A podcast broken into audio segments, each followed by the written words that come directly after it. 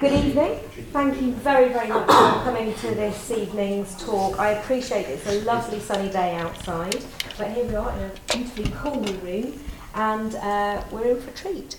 We've got. Dr. Karolina Wartolowska. Yes, yes. Um, talking about uh, fake surgeries and dummy pills Yeah. and the challenges facing the trials Trial design. So I'll hand over to you.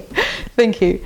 Uh, good evening. So I, uh, I'll be talking about control for, di- uh, for bias and study design. Uh, so I'm a medic, and also I did a DPhil with Irene Tracey on uh, pain imaging. So I've spent my DPhil and my postdoc years trying to understand why certain people respond to pain and what happens in their brains after uh, pain treatment. So uh, you may ask what pain has to do with trial design. The thing is that pain is very common. So pain is the main reason patients seek medical attention, and pain uh, accounts for about 22% of all GP consultations. It's estimated that during the lifespan, uh, one in four adults in the UK will develop chronic pain condition. So it's highly likely that in one of your trials you'll have pain as an outcome. So what's pain? So according to the International Association for the Study of Pain, pain is an unpleasant sensory and emotional experience associated with actual or potential tissue damage or described in terms of such damage. What's important about this definition is that pain is an experience. It's not just a sensation, it's a subjective experience that's very complex and multidimensional. So it's got a sensory aspect, emotional aspect, cognitive aspect. It's influenced by your past memories, your experience, but also by social and cultural aspect. If you're brought up that you have to man up, bear it, no pain, no gain, you will behave differently than people who are brought up and be allowed to express their, their pain and seek help. Uh, but in everyday practice and research, we usually just you say that pain is whatever the experiencing person says it is, and it exists whether they say it does. So we cannot experience other people's pain. If this guy is in pain, I will not know it. I cannot measure it in any objective way, the same way I will be able to measure his blood pressure.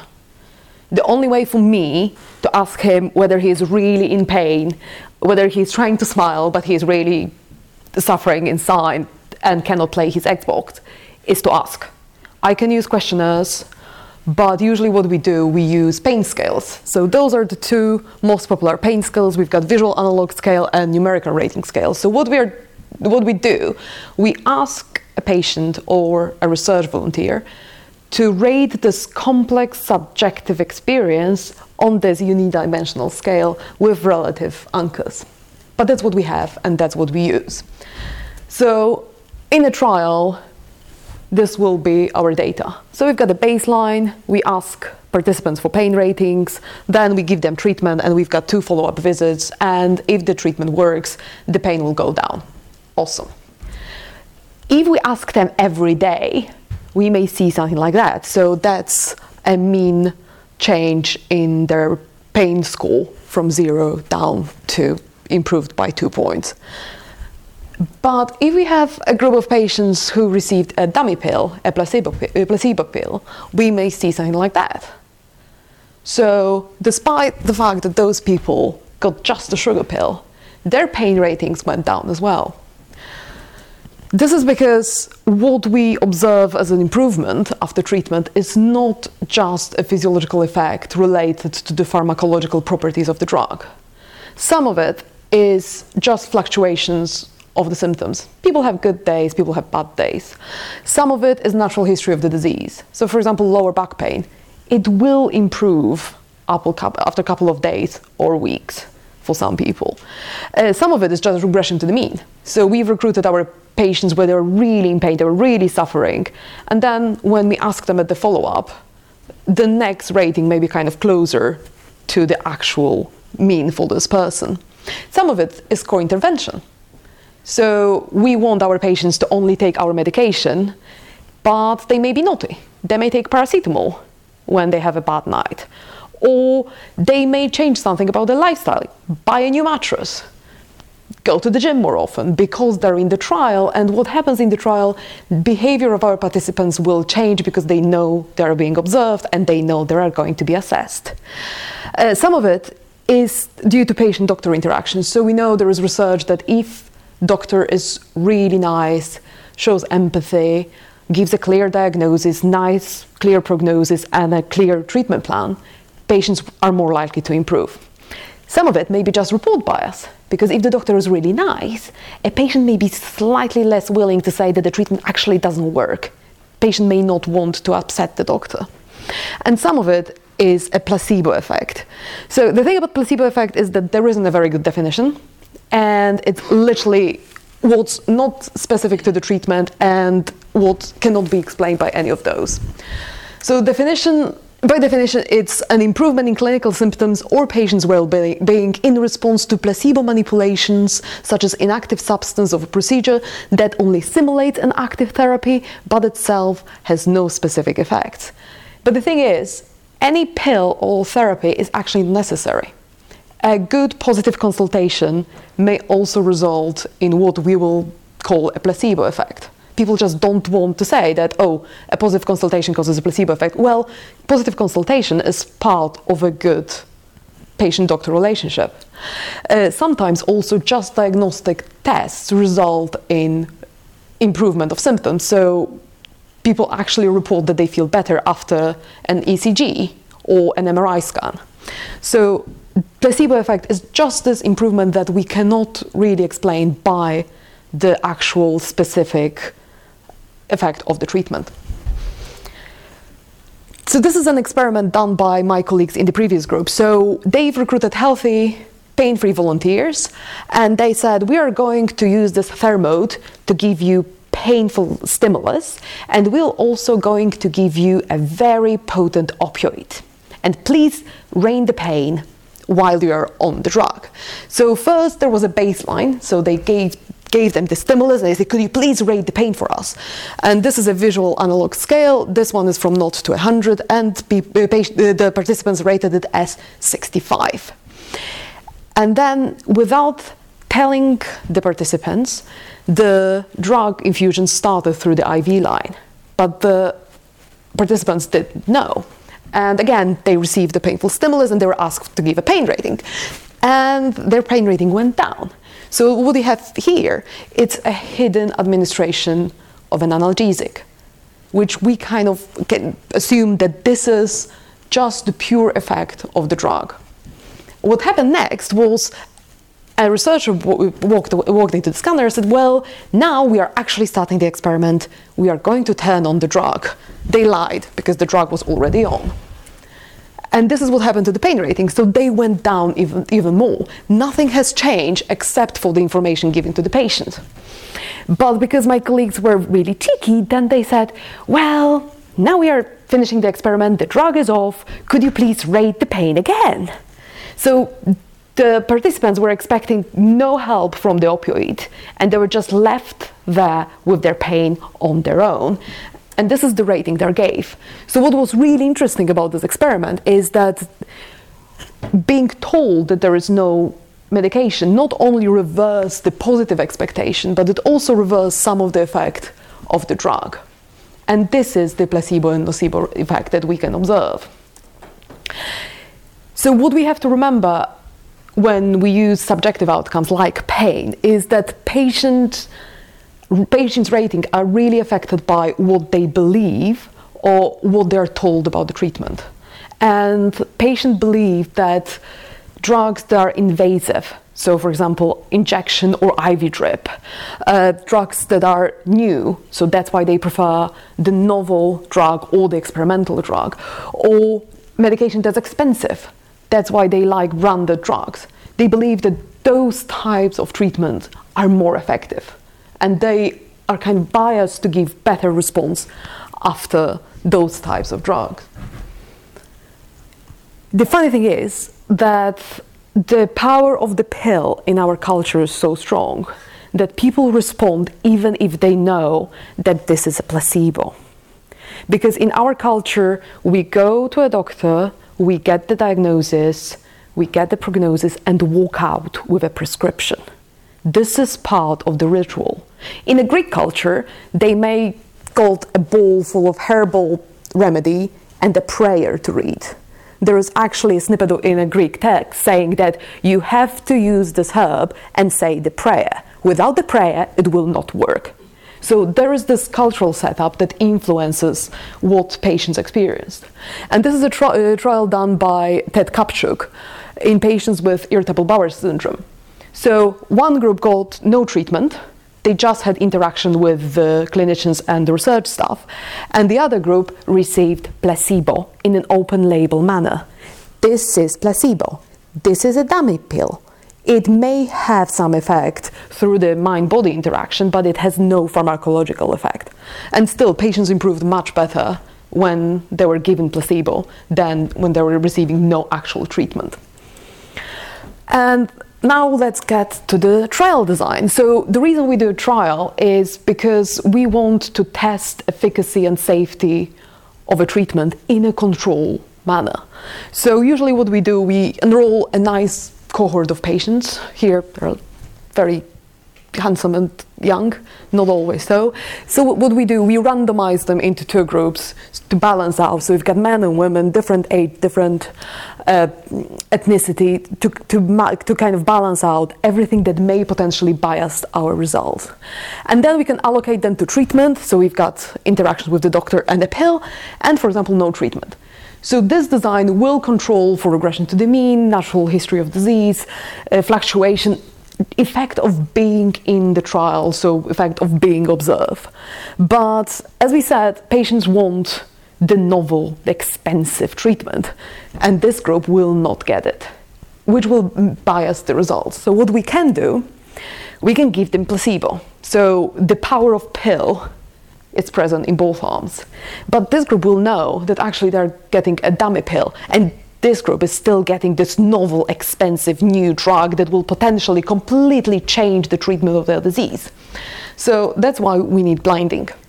So usually what happens, the drug is usually put in external capsule or coated so, it, so that it looks the same uh, regardless whether inside is the active drug or a placebo. What we can do to improve the design even more is blind doctors as well.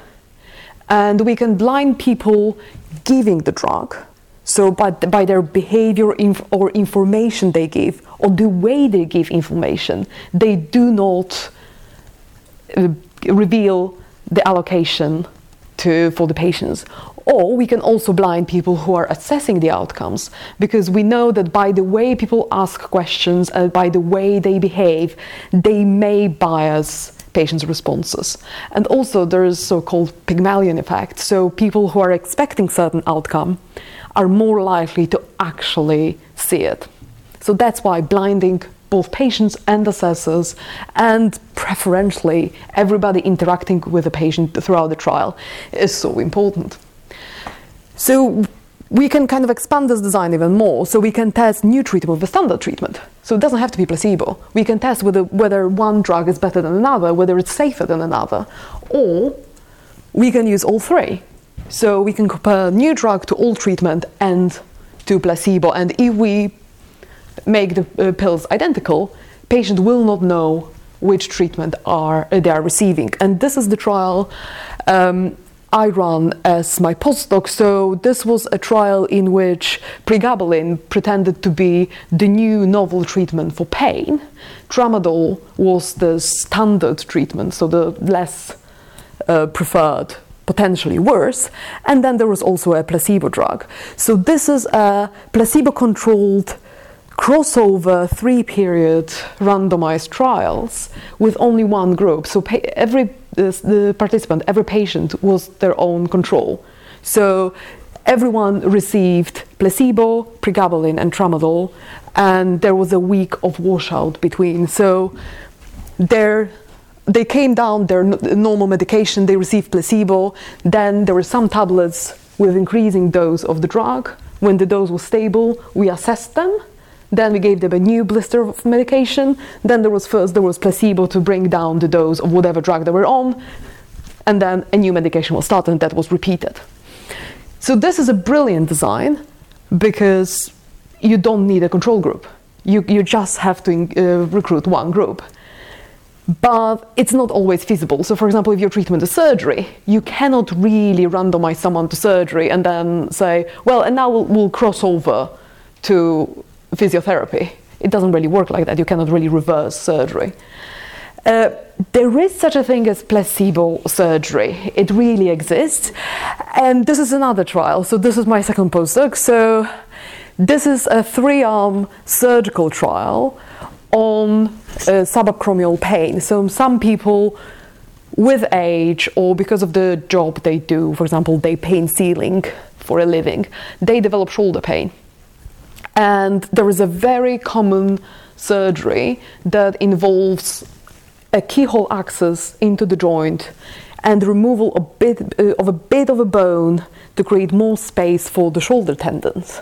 And this is believed to cure the pain. So, as a placebo control, a placebo surgery, uh, those the patients in this in this control group only underwent the diagnostic arthroscopy. So the scope was put into the joint. A surgeon would take a look, but wouldn't do anything. But a patient could not tell whether actually the anatomy was changed or not. So whether they were in the surgical arm or the control arm. And there was also no treatment arm to control for the natural history of the disease. And as you can see, we could blind between the surgical and the placebo arm but people in the non interventional arm knew that they are not getting any surgery. And those are the results of the trial. So this is on the y-axis, it's Oxford Shoulder Score, which is a composite score of pain and function. And the higher the score, the better the outcome. So you can see that at six uh, six months, uh, surgery and placebo were better than no intervention, and at 12 months there was no difference between surgery and placebo, and people in the non-intervention group had better, uh, worse outcomes. So we can interpret it that surgery is not better than placebo, but the intervention still seems better than no treatment. Or if we actually assume that people who did not receive a surgery never met those handsome surgeons, never went to the surgical theatre with the machines that go beep, felt like they missed out, we could also interpret it as a nocebo effect and just simply a report bias. But this is limitation of the trial. Uh, trials, surgical trials with a placebo arm are very rare.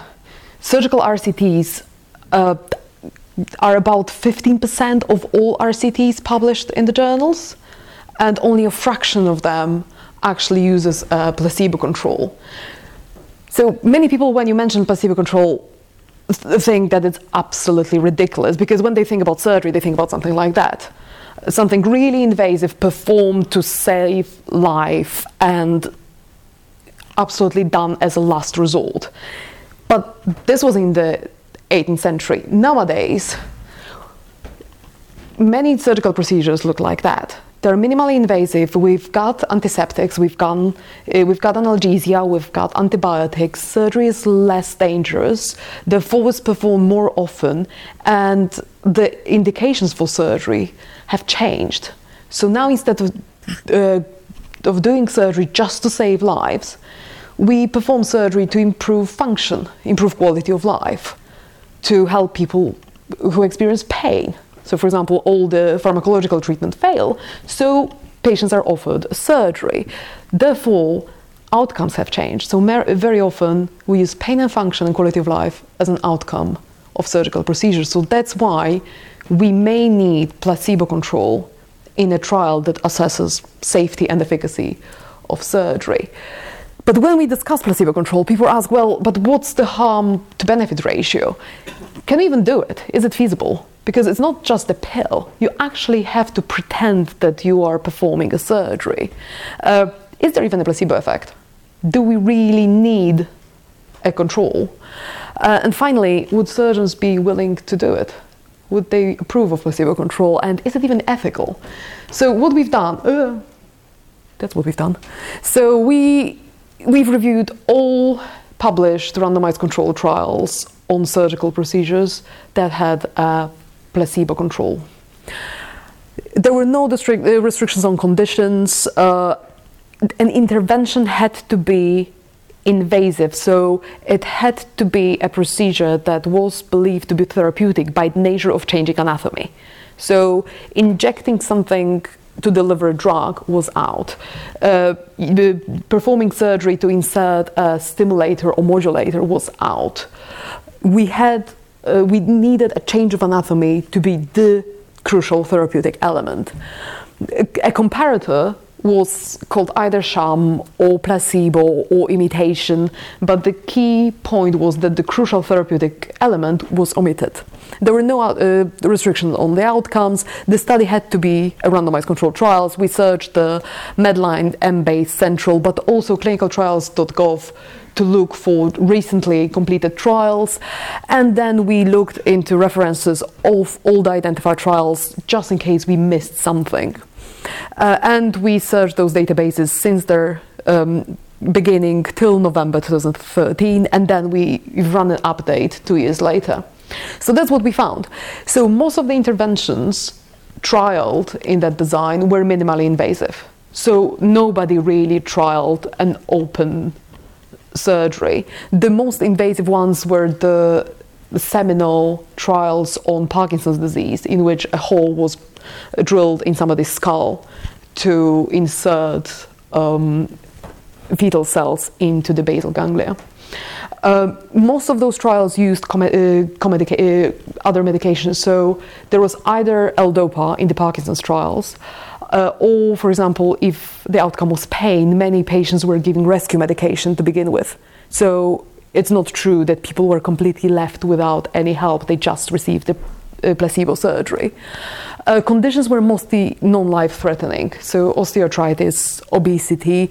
There were some uh, trials on bleeding um, esophageal varices performed in the 80s when endoscopy was introduced.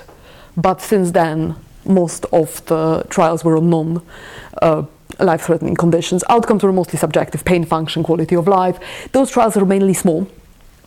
Uh, with fewer than 100 patients, and uh, the publication spanned from the late 50s to 2015, with a big spike uh, after 2000, which may be related to popularity of the minimally invasive surgery. Uh, so, are those trials risky?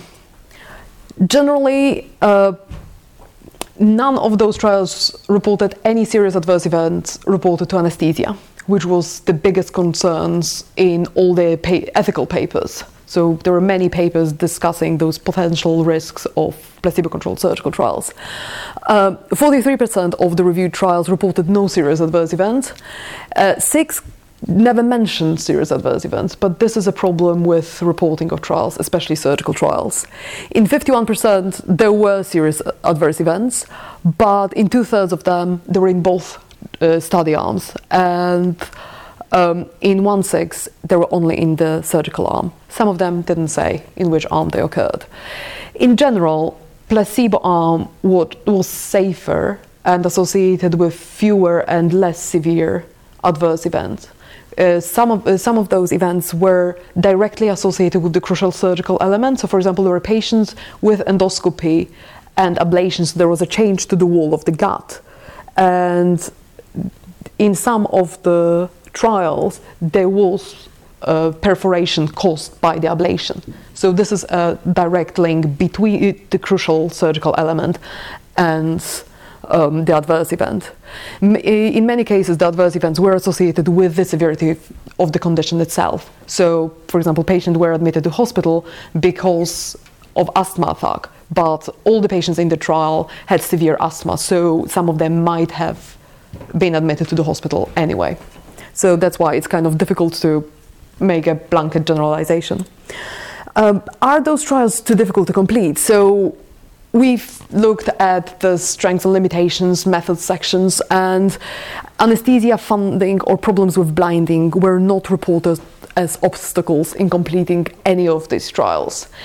Uh, in general, if there was a general anesthesia, blinding was really easy because patient was asleep and they didn't know what was happening. But in about a quarter of the trials, uh, they've used local anesthesia And in those trials, they've used absolutely ingenious methods to blind patients and pretend they're actually doing the real surgery. So, for example, in case of arthroscopy, they would manipulate the limb, splash saline on it, use a mechanical razor without the blade to pretend they're actually using devices and performing the surgery. They were asked to talk over the procedure as if they were really activating the laser, asking for devices.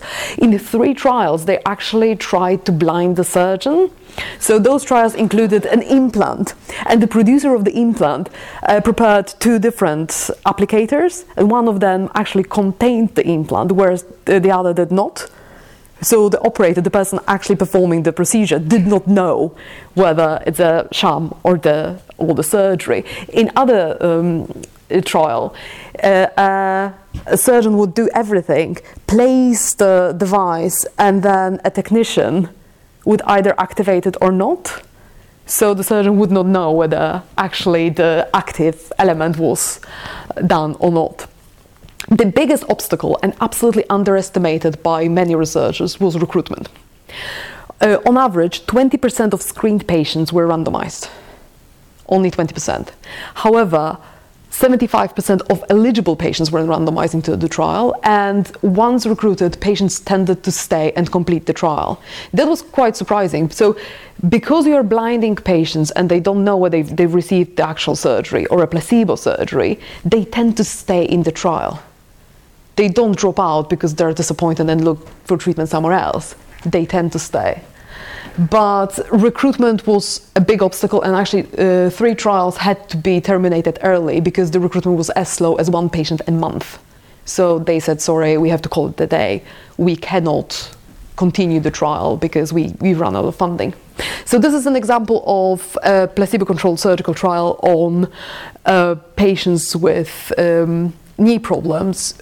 And you can see that out of 476 patients screened, 286 were not eligible because they either did not have the condition or, or they were not eligible for the surgery.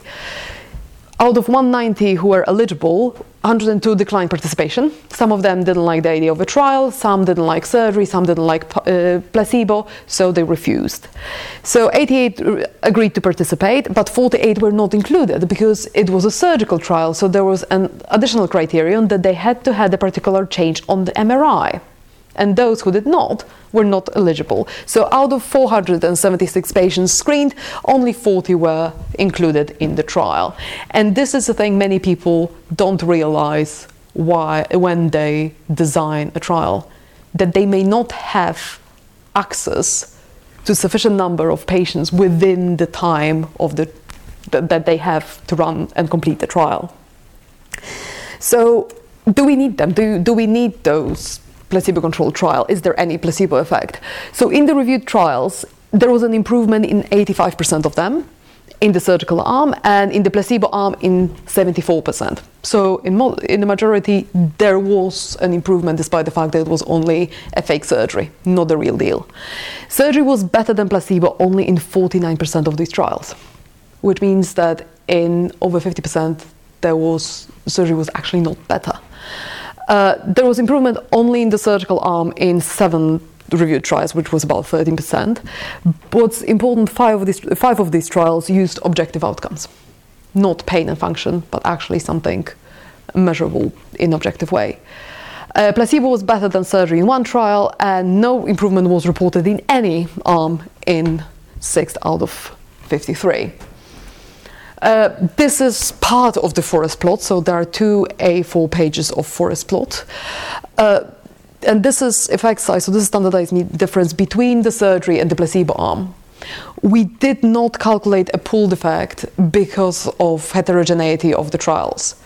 We've, uh, we've grouped them by the condition, but even within each condition, there were different procedures or different outcomes, so we simply could not pull them together. But overall, you can see that the effect size is small. This is a study by a different group, also on placebo controlled surgical trials, in which they actually calculated an effect size in the surgical and placebo arm separately. And if you look at those results, I'll in, rotate them so they're actually vertical, you can see that the effect is generally large, but very often the difference between the surgical and the placebo arm is rather small. And this is really surprising because the active procedure here is a surgery. We are actually changing anatomy. And we would expect an actually a li- really large effect, and that will be better than a fake surgery. So what we have here is efficacy paradox. So we've got a massive response after the uh, real procedure and placebo, but the difference between them is very often non-significant. So what I was interested in is what's going on in the placebo arm. Because all the trials were so heterogeneous, we analyzed only the change in the placebo arm because then it was slightly more comparable because literally you're just comparing fake surgeries. So this is a meta-analysis of responses between the baseline and the follow-up in the placebo arm only.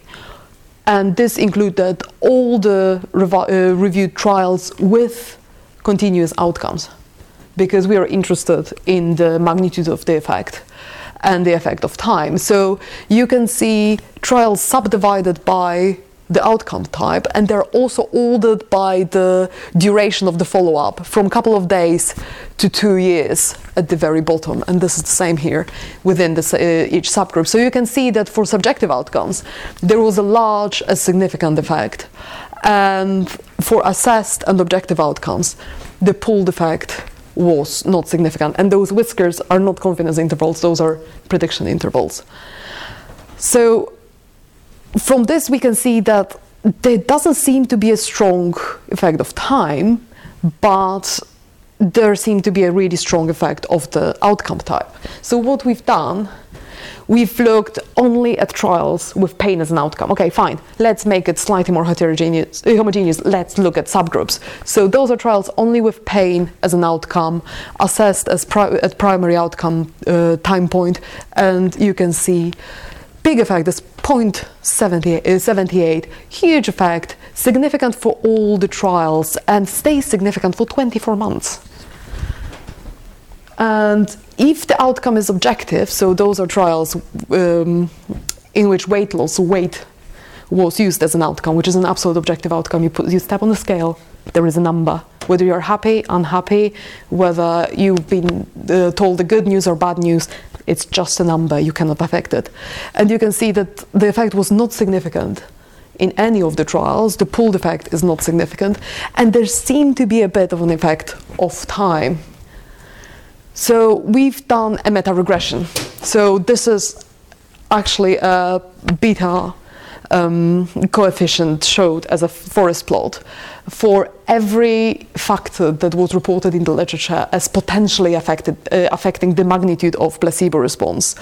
And there was no effect of time, uh, no effect, no difference whether the outcome was assessed or objective. There was a large effect of subjective outcomes versus objective. Uh, it didn't matter whether there was a standard or rescue medication. It didn't matter whether, whether the trial was done in the States or in Europe. And it didn't matter how what was the, the, chance of getting the active treatment, whether the randomization ratio was one to one or three to one. But we've got stats, we can do it even better. So what we've done, we've actually we've taken every single time point for every re- uh, reviewed trial with a continuous um, outcome and done the analysis across all time points and all visits because some in some trials there were multiple follow-up visits. And you can see that overall there was a significant placebo effect that seemed rather flat. It wasn't really what i was expecting. So i was expecting the placebo effect to decrease with time because you have to remember this is not a pharmacological trial. In all those trials there was only one surgery at the beginning. And then the only thing we do we keep following patients up and asking them, Is your pain still better? Have you improved? Could you please rate it for me? Could you please rate your symptoms? Because we knew that the type of outcome actually matters, we've done this analysis by subdividing trials by the outcome type. So in red, you can see trials with subjective outcome. In blue, with assessed, we have very few trials. That's why the confidence intervals are massive. And in green, you can see trials with objective outcome. But because those are trials mostly on obesity, the effect seems to decrease, which may be related to the fact that in obesity trials, people tend to stick to diet and uh, lifestyle changes at the beginning and then they slip back to the old habits. But for subjective outcomes like pain, function, quality of life, there is a big, highly significant effect that remains highly significant for 12 months. That's 12, and that's seven visits. So if we don't have a control arm, an effect like that will be interpreted as amazing success of our surgery. So just to finish up, so we've also asked surgeons what they think about placebo. So we gave a short survey to 100 surgical members of the British Elbow and Shoulder Society at one of their conferences and asked them how often do you use operations that you believe may have a significant placebo component? So, surgeons are notorious for not admitting that what they do may not be actually specifically effective. This is, well, this is not surprising because, unlike doctors who just give a pill made by a big pharma company, surgeons actually have to go there and perform the surgery. So, they have to believe that what they do is actually helpful and effective. So 42% said never, I've never done anything that wasn't directly helpful and effective. Uh, but 21% said rarely, less than one, once a year. 24% more than once a year, and 30% said more than once a month. I do something that I, be- I believe may actually be placebo. So we've asked them, what's your position concerning the use of placebo? And only 4% said it should be always prohibited. I disagree, it should not be used I, I'm, oh, I'm opposed. But 46% said it should be permi- uh, permitted only in clinical research, but 50% said, well, actually, it should be permitted in uh, clinical, clinical practice if research supports it, or it should be permitted in clinical practice if experience in the department supports it, its efficacy. So we have to remember that this is what people say, not what people do. But we were still surprised that the response was quite positive. And the main concern that they had was deception. So surgeons were generally opposed lying to patients or deceiving them in any way. So as long as you actually disclose that this is a placebo surgery, they were quite okay with the concept. And, and finally, ethical issues. So with Professor Julian Savulescu, we we've suggested that actually surgical trials are not that different from pharmacological trials. So as long as there is an equipoise, so lack of clear evidence that this treatment is truly effective and really superior than no treatment or uh, physiotherapy, such a trial is justified. Uh, there should be some preliminary, uh, preliminary evidence that the surgery is effective. So, like those trials I mentioned early, then they've done a placebo controlled surgical trial and there was no improvement in neither of the arms. There was really no point doing that. But if we actually perform a surgery, like the shoulder surgery, and patients tend to improve, but they also perf- uh, improve after physiotherapy. So, there is some evidence of efficacy, but we don't know whether it's actually due to surgery or placebo, there, there is definitely a sense to run a placebo-controlled randomized trial. Uh, it's also not no point to run a trial if there is just a small improvement. So we want things like the shoulder surgery. There are t- hundreds of thousands of those surgeries performed every year, and the number of surgeries uh, of sorry operated patients increased seven times between 2000 and 2010. So this is something performed very, very often. So if it's not necessary, we save money, we save time, we save res- NHS resources, and also instead of sending uh, patients to wait for surgery, we can just offer them physiotherapy, and they'll get, get equally effective treatment much sooner.